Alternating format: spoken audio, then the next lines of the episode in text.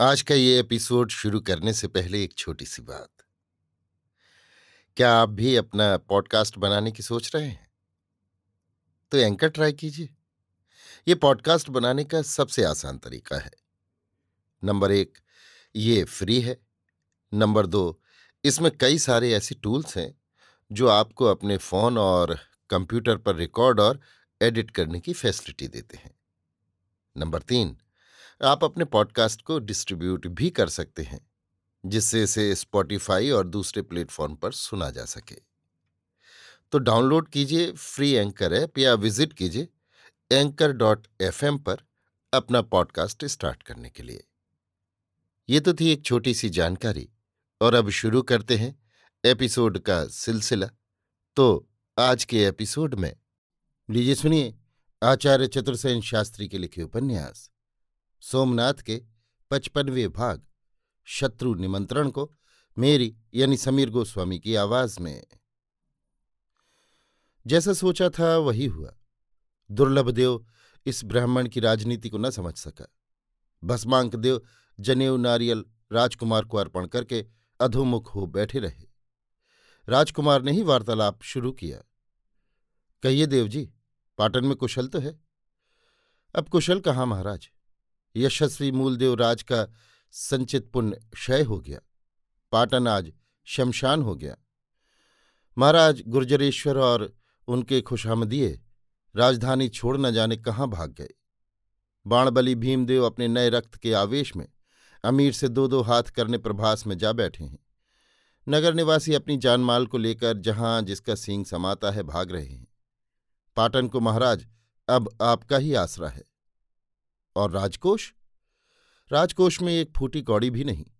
महाराज ने सब धवल गृह और सरोवर बनवाने तथा भाण भड़ेतों में खर्च कर दिए। और सेना? सेना पाटन में कहाँ है? कुछ बिगड़े दिल अवश्य भीमदेव के साथ गए हैं। शेष सब हल जोत रहे हैं। उन्हें न वेतन, न शस्त्र, न उनके पास अश्व, न उनका कोई नायक। और बालुका राय बालुका राय क्या और दामोदर मेहता क्या? सब बाणबली के गीत गाते हैं। सुना है वे सब भी उन्हीं के साथ हैं। आपको किसने मेरे पास भेजा है? नगरजनों ने? उनके घर द्वार आरक्षित हैं। मैंने बड़ी ही कठिनाई से उन्हें रोका है। अब सबकी आशा दृष्टि आप ही पर है। मैं क्या कर सकता हूँ? ये तो राजा का काम है। अब आप ही हमारे राजा हैं महाराजाधिराज और वल्लभ? उनका तो कहीं पता ही नहीं है। सुना है वे साधु होकर मरुस्थली में रणाथम्बी माता के थान पर तपने चले गए हैं। तो यों कहो, गुजरात का कोई धनी धोरी ही नहीं? ऐसा मैं कैसे कहूँ? जबकि अभी चालुक कुल कमल दिवाकर महाराज महामाहेश्वर श्री दुर्लभ देव की अजय तलवार उपस्थित है। देव मुझे खटपट में न डालिए पाटन जाने और अमीर। वाह, ये कैसी बात महाराज? पाटन गया तो सिद्धपुर कहाँ रहेगा? कुछ तो सोचिए। तो आप मुझे क्या करने को कहते हैं? मैं कुछ नहीं कहता। पाटन के नागरिक कहते हैं। वे क्या कहते हैं? वे कहते हैं, हमारे महाराज दुर्लभ देव हैं। वे हमारी रक्षा करें। हम उनकी धन, जन से सहायता करेंगे। क्या पाटन के सेठिया मुझे दम देंगे? अन्नदाता, उनका धन ही नहीं, जीवन भी आपका है। जब आप उनकी रक्षा के लिए प्राण न्यौछावर करेंगे तो वे आपको धन क्यों नहीं देंगे?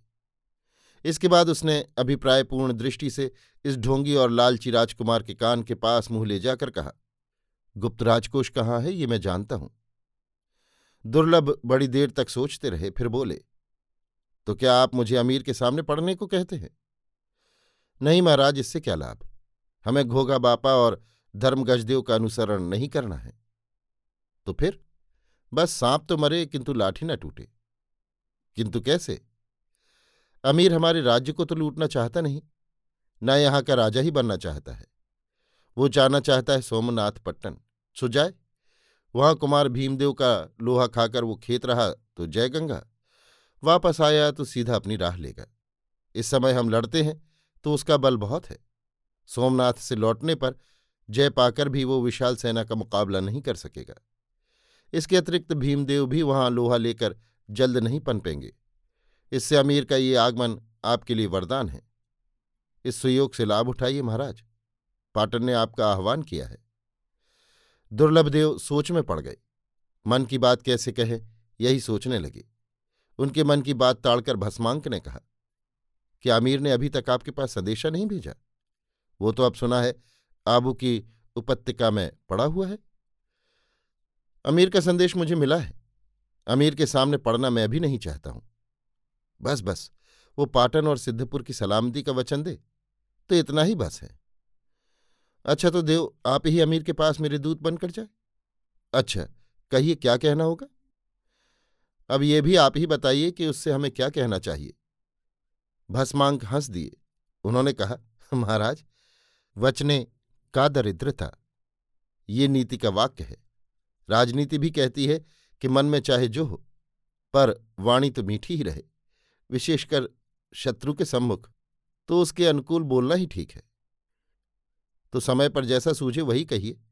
मैं पाटन का निमंत्रण स्वीकार करता हूँ, परंतु आप ही को प्रधानमंत्री बनना होगा। नहीं महाराज, इस कार्य के लिए योग्य पुरुष को मैंने पाटन में ही रोक रखा है। वो कौन? चंड शर्मा। वो तो दामोदर के गुट का आदमी है। कभी था? अब तो वो आपका अनुगत है। मेरी सम्मति है कि आप स्वयं चाहे पाटन में अभी न जाएँ। अपनी आन फेर दें। मैं नहीं चाहता कि लोग ये कहें कि आप ही डरकर अमीर को पाटन में ले आए हैं। इसकी बदनामी को तो हम अपने सिर ले लेंगे। ब्राह्मण हूँ सो पाप नहीं लगेगा। भस्मांक, हंस दिए। दुर्लभ देव भी हंसे। अच्छी बात है तो आप अमीर से मिलिए, मैं पत्र और मुद्रा देता हूँ। भस्मांक देव दुर्लभ का विश्वास पत्र और मुद्रा लेकर आबू की उपत्यका में अमीर की छावनी में जा पहुँचे। अमीर ने खूब ठसक से इस ब्राह्मण का स्वागत किया। उसके लिए गुजरात की भूमि में बराबर सुयोग मिलते जा रहे थे। अमीर ने कहा, हमारे दोस्त गुजरात के महाराज दुर्लभदेव अमीर से क्या चाहते हैं? नामदार अमीर हमारे महाराज के ऐसे ही दोस्त हमेशा बने रहें, यही उनकी इच्छा है। यकीनन, हम गुजरात के महाराज के दोस्त हैं। तो महाराज चाहते हैं कि सिद्धपुर और पाटन को कोई नुकसान न पहुँचाया जाए। महाराज की आज्ञा से हम पाटन में अमीर का शाही स्वागत करेंगे। अब अमीर नामदार भी पाटन की रियाया को अपनी रियाया समझकर उसकी जान माल की सलामती का वचन दें। अल्हम्दुलिल्लाह, ऐसा ही होगा। हमारे महाराज ये भी चाहते हैं कि महाराज के साथ अमीर नामदार के जो कौल करार हुए हैं, वे अभी पोशीदा ही रहें, जिससे रियाया बदगुमान न हो।